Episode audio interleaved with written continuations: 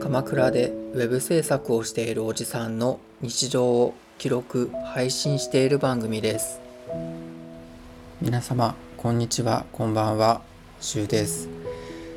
サウンドジャーナル第51回目の配信を行っていきたいと思います。皆様いかがお過ごしでしょうかね。えなんかもう暑い日と寒い日の差が激しくて、なかなか体調を整えるのも大変なんですけれども、今日はですね、週に1回のティースタンド、コーヒースタンドの営業の日でして、先週はねちょっとお休みだったんですよ。で1週休みまして、久しぶりになので2週間ぶりの営業だったので、ちょっと感が若干鈍った感じではあったんですけれども、あいにくね今日ちょっと雨が降って、昨日の暖かさとは打って変わって寒さもなんか戻ってきた感じだったので、お客さんの入りもぼちぼちっていう感じではあったんですけれども、とはいえね、一応1日の最低の売上目標みたいなものはなんとなく一応あって、そこを借りてるレンタル料ぐらいはペイしたいなっていうのはね最低あって、最低そこをクリアして、プラス材料費がちょっとペイできれば合格点かなっていうかなり低いハードルを設けていて、人件費は完全に度外視みたいな感じなんですけれども、でもそれでも今日雨の日でかなりゆっくりとした日だったんですけれども、それでもその最低ラインは超えられたので、良かったんじゃないかなと思います。やっぱりね土地柄ね、雨が降って寒いってなると観光の人も本当からきしこないしっていう感じなので、この土地で店をやるっていうことの洗礼を受けたというか、こういうことなんだなみたいな。いや本当にね、この土地で家賃払ってコンスタントに利益を出し続けるっていうのはなかなか至難だと思いましたね本当に、よっぽど本当に売り上げが立たないとやっていけないし、その売り上げを立てるのもこの場所でどうやって本当集客するんだろうっていうのはなかなかね厳しいなと思いました。だからこそこの持ち家でその1階をカフェみたいにしてたりするところが結構多いんですよ。自宅兼お店みたいな。だからそういうスタイルだからこそなんとかやっていけるのかなっていうのはちょっとね本当リアルに感じた次第です。はい。前置きはそんな感じにしておいてですね、今日のタイトルが決断っていうなかなか仰々しいタイトルをちょっとつけてたんですけども、別にねそんなに暗い話ではないんですよ。暗い話でもないし、でもな自分にとっては割と大きなことですねっていうのも、結論からさっさと言えよっていう感じなので言おうと思うんですけれども、ですね、実は先週の木曜日にとある神奈川の某所に行きまして、ちょっとね面会してきたんですよ。面会つっても囚人とかじゃないんですよ。ワンちゃん犬コロをちょっと面会しに行ってきたんですよ、ブリーダーさんのところに。で結論から言いますと、決めましたっていうね、その晩頃をまたお迎えすることを決めたっていうことをちょっとね今日お話ししようかなと思って、そう去年の8月29日に10年飼っていた愛犬のノーフォークテリアのうちのバズが交通事故でね、自分も巻き込まれて一緒に散歩中にひかれて亡くなってしまって、本当もうね今月の29日で本当半年経とうとしているんですけれども、その間ね本当にいろいろあったというか気持ちのね変化がいろいろあったりとか、それでもやっぱり悲しいし、今でもね全然悲しいし、今でもやっぱりねちょっと動画を見返したり写真を見返したりバズに対して思いを馳せるだけでやっぱりどうしてもね涙が出てきちゃうんですよ。胸が詰まっちゃうし、だから、この気持ちはねずっともうきっと変わらないんだろうなって、この半年間ずっとこんな感じだったので、ただこの気持ちに対して蓋をする時間がちょっと増えてくるというか、最初はねやっぱりなかなか蓋をできずに常に考えちゃう、常に思い出しちゃうって感じだったんだけれども、それがだんだん日が経って少しずつ蓋をして考えないようにする時間だったり、やっぱり他のこともね生きていかなきゃいけないから、他のことも考えたりしなきゃいけないので、やっぱり蓋をして、ちょっと考えなかったりする時間も少しずつ増えてくるんですけれども、それでもね蓋をしてるだけで中身がすり減ってる感じは全然なくて、やっぱり蓋を開けたらねわって出てきちゃうんですよね、そんな感じでこれからどうやって生きていこうって思いながら、半年間いろいろ旅行行ったりとか、いろいろ遊びに出かけたりとか、人と会ったりとか、この10年、ね、犬といた10年なかなか奔放っていうのかな、奔放にできなかったこととかをいろいろやってみたりして、じゃあ今後またワンコをお迎えすることないのかなってまた、改めてちょっと考えた時に、やっぱりいつかは飼いたいなっていうのは思えばあって、でもね僕は今シングルで独身でね誰も相手がいないんですけれども、バズを飼う時も一人で相手がいなくて、でも犬は飼いたくてでもここで犬を飼っちゃったらね彼氏とかできないよなとかって思ってたりしてたんですけれども、でもそうしてたら一生飼えないかもなって思って、それで結局飼い始めて10年経って10年間でねいろいろ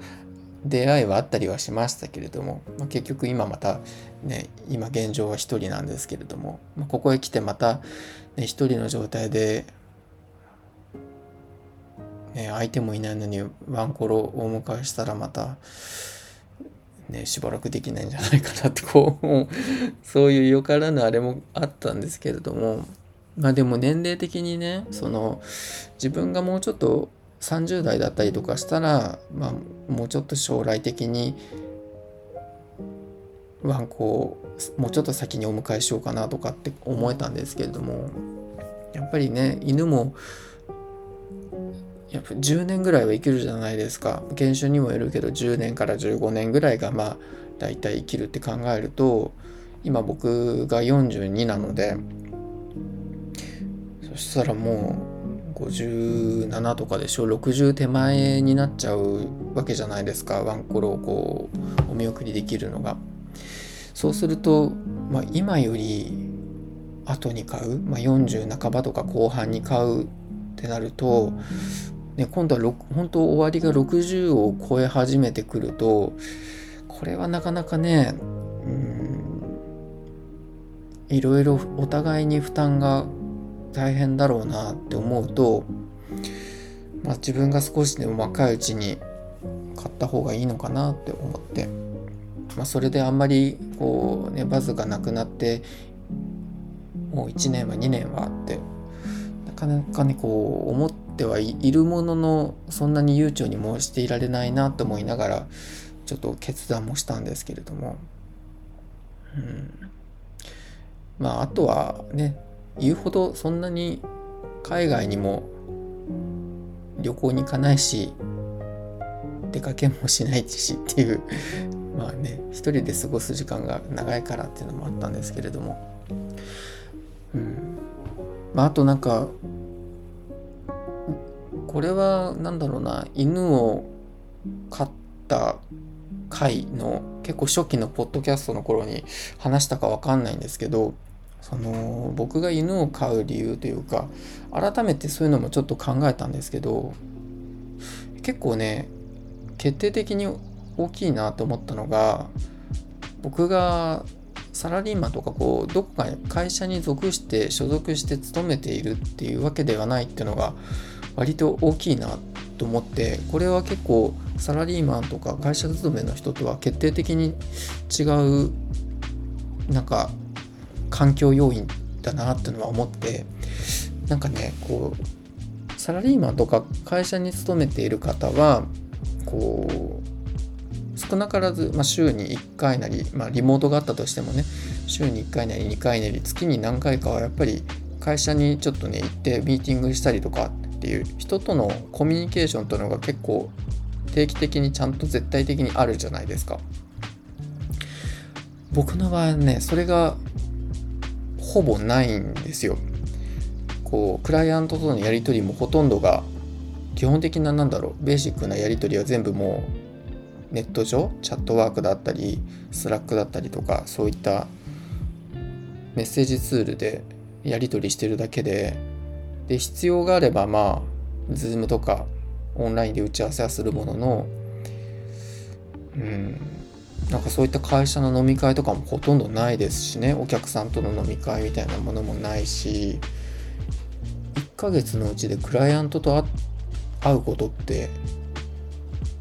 結構なくて、1ヶ月どころかなんなら半年に数回お客さんと会うことがあるかないかぐらいの頻度なんですよ。それって結構なんか大きい違いだなと思って、そうすると人と接する社会と接するシーンってのが環境が僕はなんか多分他の人に比べて極端に少ないんですよね。そういう伴侶だったり相手がパートナーがいるわけでもないから一人の時間も長いし、で今はねこうダンスとかも昔やってたけれどダンスもやらなくなっちゃったから、そういったコミュニティに属することもあまりなくなっちゃったしっていうのもあって。そうするとねやっぱり結構コミュニケーションを取るっていう部分でも犬ってのは大きい存在だったんだなってすごく気づいて、結構僕にとっては必要不可欠な存在だったのかもしれないっていうのは気づいて、今回また、お迎えしてもいいかなっていうのは思った次第です。あとねこのバズを飼い始めた10年前と結構決定的にまた一つ違う環境要因っていうのがあって、それは、この鎌倉に引っ越してきたっていうのが結構大きい環境要因かな、違いが、それでなんでかっていうと、東京にいた時はね犬を飼ってる犬友達っていうのがほとんどいなかったんですよ。数人いたけどそんな頻繁に会うわけでもなかったし、だから東京でも犬友があんまりいなかったから犬友のコミュニケーションをとかコミュニティをね取る機会もなかったっていうのもあって、そういう意味ではちょっと孤独だったんですよね。でも鎌倉に来て犬を飼ってる人とか犬を飼ってる、ね、犬のコミュニティみたいなものもすごく増えて、関わりも増えて、犬友達も増えて、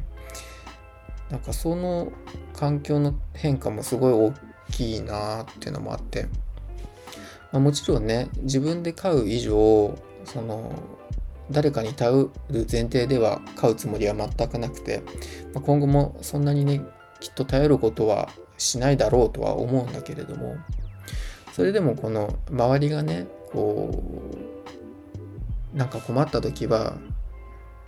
手伝うから言ってってこう言ってくれたりとか、その例えば、ね、犬を飼ったら旅行に行けなくなっちゃうとかっていう懸念もあるじゃないですか。まあ、でも実際ね、行かないと、僕もほとんど行かないとは思うんだけれど、それでも、まあ、周りの友達とかはまあ別にうちで預かったりするから全然絶対行けないわけじゃないんだよっていうことも言ってくれたりとか、まあ、もちろんね、犬を飼う以上一人で旅行に行くなんてみたいな、まあ、いろんな意見があるのはもう本当それは重々承知だし、まあ、飼う以上ね、そんな旅行に行きたいっていうあれはないんだけれども、それでもやっぱりね、やんごとなき事情もあったりするわけじゃないですか。僕はね、両親が鹿児島にまだ生きてるので、そういった両親に何かあった時にやっぱりこっちでちょっと犬の面倒を見てもらう必要もあったりするから、まあ、そういった時に何かしらこうバックで支えてくれる人がねいるんだなって思うと、ちょっと心強いというか、まあありがたいですよね。まあ、それもなんか、10年前バイゾを飼い始めた、バイゾを東京で飼ってた時とはちょっと違う環境になったのかなっていうのは、あります。まあ、だからちょっとまた飼ってもいいのかなっていう背中を押すきっかけの一つにもなったかな。で、まあ、この、ね、ポッドキャストが配信されるのが、2月22日の木曜日なんですけれども、お迎えに行くのが翌日の23日金曜日なんです。明日ですね、もうね。まあ、なので、ちょっと、ドキドキ、ワクワクで。まあ、またね、